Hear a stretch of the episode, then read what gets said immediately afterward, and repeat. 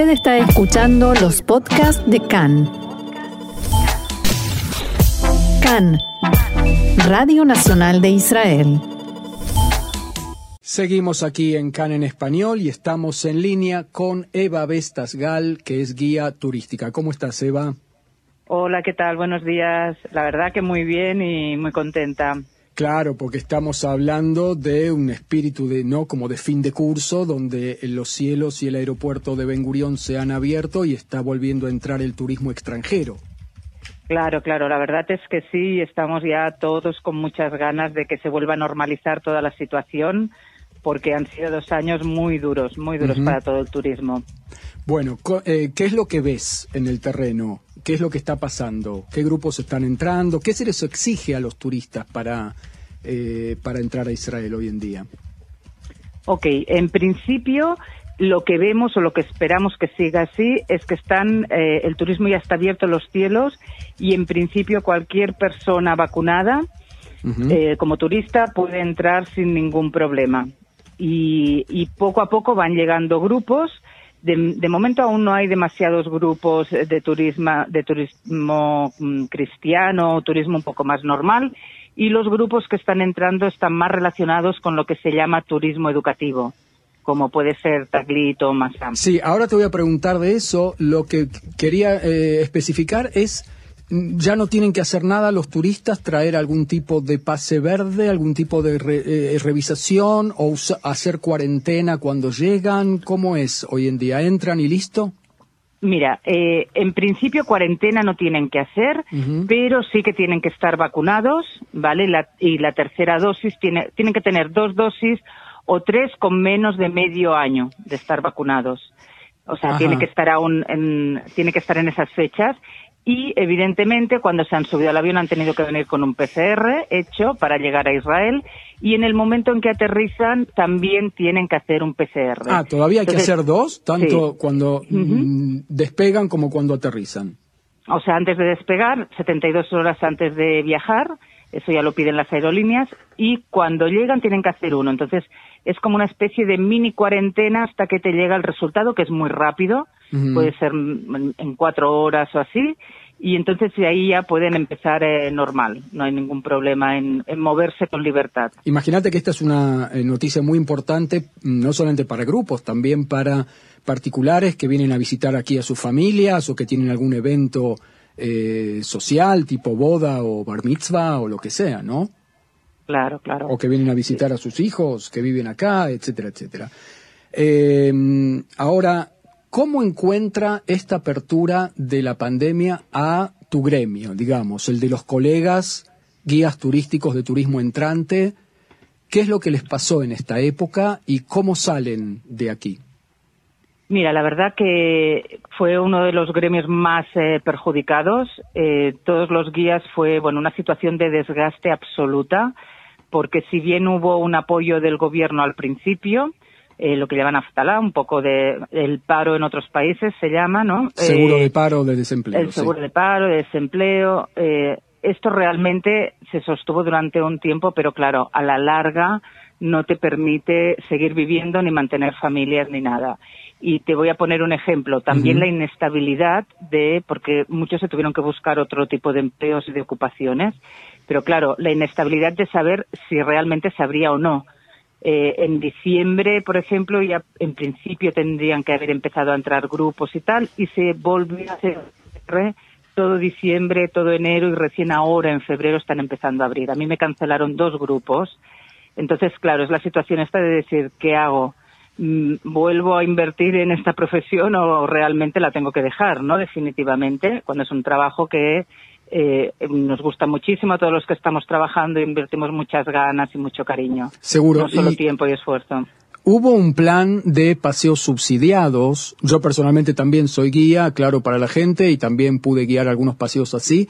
Eh, muy pocos, ¿no? Y, o sea, como para hacer una transformación laboral a nivel de pasarnos al turismo eh, local, ¿no? Claro. Después hubo... Sí. Disculpa, no, no, que hubieron algunos guías que sí, que realmente se dedican al turismo local, pero estamos hablando de cantidades que no tienen nada que ver. Con la realidad. muy poco, claro, es no, es relevante, ¿no? Eh, para la cantidad de guías que hay, lo preparados que están, y dedicarse todos al turismo local tampoco no, no era una solución ni siquiera planteable. Y después hicieron eh, una iniciativa de cursos, o creo que todavía están, de cursos de transformación laboral donde figuraban, por ejemplo, técnicos de aire acondicionado. ¿Conoces algún colega que haya ido a ese tipo de cursos?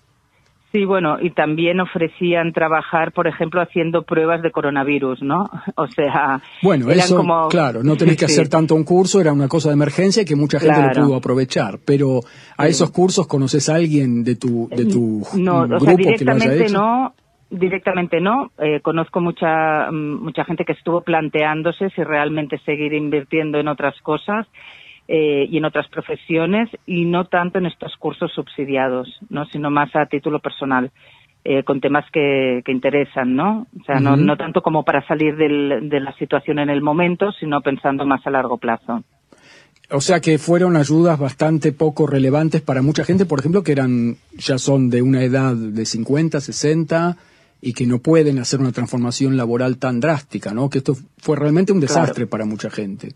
Claro, piensa que son gente que estaban trabajando muy bien, o sea, a un ritmo muy fuerte y de repente se, se encontraron eh, pidiendo trabajo en tiendas, supermercados. Eh, esa era la realidad, ¿no? Sí. Entonces eh, era como muy frustrante el hecho de decir, bueno, he invertido mucho en una profesión que nos exige mucho también a nivel de estar preparados tenemos que estar haciendo capacitaciones continuamente. No es que uno tipo se levante un día y diga soy guía de turismo, tú lo sabes. ¿Seguro? Los cursos eh, es todo muy costoso a tiempo de tanto de inversión económica como de tiempo y, eso y de estudios, ¿no? Y de actualizarse todo el tiempo, ¿no? Porque uno llega, a un lugar y de repente lo cambiaron todo, hay que estar todo el tiempo sabiendo qué es lo que está pasando con, con la arqueología, por ejemplo que se renueva todo el tiempo. Eso ya por descontado, eso ya lo, damos por asumido y lo asumimos dentro de las exigencias que tiene este trabajo, ¿no? Pero bueno. Pero bueno, estamos con buenas noticias y vos estás por recibir un grupo de Taglit. ¿Nos podés contar dos palabras de qué se trata? Mira, Taglit, eh, si, lo, si lo traducimos literalmente, es descubrimiento. Y es un programa que funciona hace más de 20 años es eh, hoy en día yo creo que es a nivel mundial el éxito eh, de turismo educativo que ha habido y que se está copiando en otros países, ¿no? Entonces se trata de que cualquier persona que tenga raíces judías que nunca haya visitado Israel puede visitar Israel de forma gratuita y esto se subvenciona entre diferentes donantes, el Estado, eh, hay donantes en Estados Unidos, en Argentina, por ejemplo, también, vaya, en todo el mundo, eh, y también, ya te digo, eh, una parte la pone el Estado. Entonces es un tipo de turismo que si quieres trabajar en él, también tienes que prepararte como educador. Ajá, o sea que hay una capacitación propia de la organización que en inglés se llama Birthright. Sí, eh, tienes que hacer un curso de tres semanas, tres semanas y también, bueno, que incluyen algún fin de semana, tipo a modo seminario y después cada año tienes que hacer también un mínimo de una capacitación con la organización y cada temporada, o sea, cada medio año, tienes también que hacer un día entero de capacitación con cada empresa que trabajes. Hay diferentes empresas organizadoras y tienen la obligación de hacer una capacitación eh, tocando diferentes temas eh, para cada eh, para cada temporada. Por ejemplo, para 13 empresas necesitas hacer tres capacitaciones más la que te, pide la organización.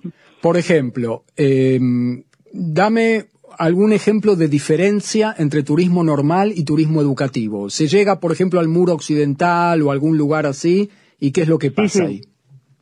Bueno, a ver, eh, antes que nada, la, diferencia a nivel de guías, ¿de acuerdo? Es que tú estás las 24 horas con el grupo, cosa que no siempre pasa con el resto de los grupos. Un grupo cristiano, por ejemplo, puedes volver a casa si está relativamente cerca y, y, y están enfocados en temas muy concretos, ¿no? Cuando estás con un grupo cristiano y tal. Entonces, con un grupo de estos educativos se trata más de vivir la experiencia.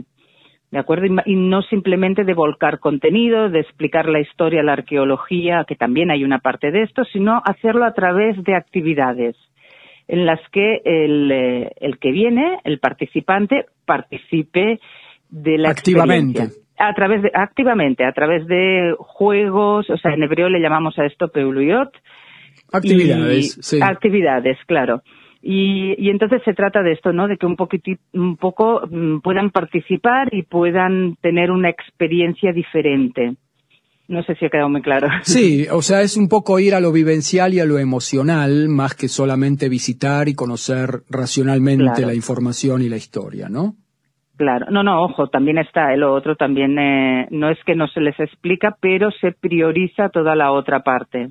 Contame. Es como, Sí. Eh, un no, es poco- como eh, intentar buscar ese, ese clic, ¿vale? Y además hacerlo conectado de diferentes lugares para los que van visitando. Ahí va, eso es lo que te iba a preguntar. Dame los ejemplos de lugares a los que se llega con un grupo de Taglit. Bueno, con Taglit llegamos realmente desde Metula, que es la ciudad que está más al norte, hasta Eilat, que es la que está más al sur. De acuerdo. Eh, también eh, es verdad que puedes visitar cualquier ciudad. O sea, mm, en el siguiente programa, si no me equivoco, tengo Sderot, que es una de las que está más cerca Ah. de la franja de Gaza. Y que no es nada turística, es una ciudad para mostrar el tema turística. del conflicto un poco, ¿no? Tal Con, cual. con la franja de Gaza. Tal cual, tal cual. También eh, puedes, por ejemplo, puedes ir a Haifa, que es una ciudad donde, bueno, ese estandarte de que conviven muchas minorías. Eh, puedes hacer paseos por el Golán, que son un poco más hiking. También se les incluyen eh, lo que se llama atraxia, atracciones, ¿no? Que puede ser andar en bicicleta o, o, por ejemplo, en camello en el desierto, ¿no? son diferentes. Y bañarse en el Mar Muerto. Eh, Es un poquito de todo, ¿no? Para que puedan conocer de una pincelada en unos 10 días que dura el programa todo lo que es Israel y, y, bueno, y dentro de lo posible todo lo que convive dentro, ¿no? Todas las experiencias diferentes. En lo personal, ¿qué tipo de grupo estás por recibir? Bueno, es un grupo argentino y, y es esto, es un grupo de Taglit. Entonces, eh, bueno, espero, aún no conozco eh, a, a los que vienen acompañando. ¿De qué edades son? Creo que no lo mencionamos. No, Taglit normalmente es, ha sido siempre entre 18 y 26 años. Lo que pasa es que últimamente han abierto grupos un poco de edades un poco más grandes y si no me equivoco ahora el grupo que me llega es de 25 a 30 años. Pero esos son grupos más especiales. Dentro de Taglit también te puedes encontrar grupos diferentes, algunos que se llaman temáticos como de arte o de deportes de aventura eh, y hay incluso culinario. Entonces también hay gente, intentan escoger a gente que y reunir a gente que no se conocen previamente para eh, que tengan temas en común que les interesan, ¿no? Y hacen un proceso anterior al viaje, ¿no es cierto? De conocerse, de Sí, integrarse. sí, sí. Hacen un, pro- un proceso de medio año en donde los madrejim o monitores, traducido, eh, les van haciendo también actividades, los van preparando también un poco para que se conozcan. Entonces eso también eh, llega a un grupo que ya está un poquito cohesionado, entonces la experiencia es fantástica. Porque aparte hacen muchas actividades, ellos también pueden hacer actividades de teatro, eh, de, no es simplemente es visitar y, y ya está. Qué bueno. Bueno, esto y vale. una cosa muy importante es que también eh, se les incluyen a estos grupos eh, lo que llamamos los israelíes, o sea, israelíes Ah, que pueden ser estudiantes importante. o soldados, claro, que es, es parte de la experiencia para que ellos convivan durante todos estos días. A veces es un- no son todos los días, pueden ser entre cuatro, seis, algunos grupos más los norteamericanos sí que los tienen todos los días, pero están conviviendo y claro, mm, son jóvenes de las mismas edades que tienen realidades muy diferentes, ¿no? Depende del país. Qué bueno, qué bueno. Entonces ahí hay un encuentro también con la sociedad israelí. Eh, bueno, entonces esto vale también como invitación para los jóvenes que nos están escuchando de América Latina, de España, para que acudan y se interesen por este programa bastante, bastante atractivo que tiene que ver con Taglit, que dura 10 días, ¿no ¿no es cierto? El, el paseo. Sí, sí, perfecto. Entre 10 y 12 días y que lo aprovechen porque realmente es una oportunidad. eh, tienen todo pagado, así que yo creo que no, no pueden desaprovecharlo el que no conozca Israel. Corriendo a anotarse en Taglit. Eva Bes, guía turística. Ante todo, Ah, muchísima suerte con el grupo que estás por recibir, que se está reanudando Gracias. la ola turística. Y muchísimas gracias por este diálogo con CAN en español. A ti, Marcelo. Gracias, gracias.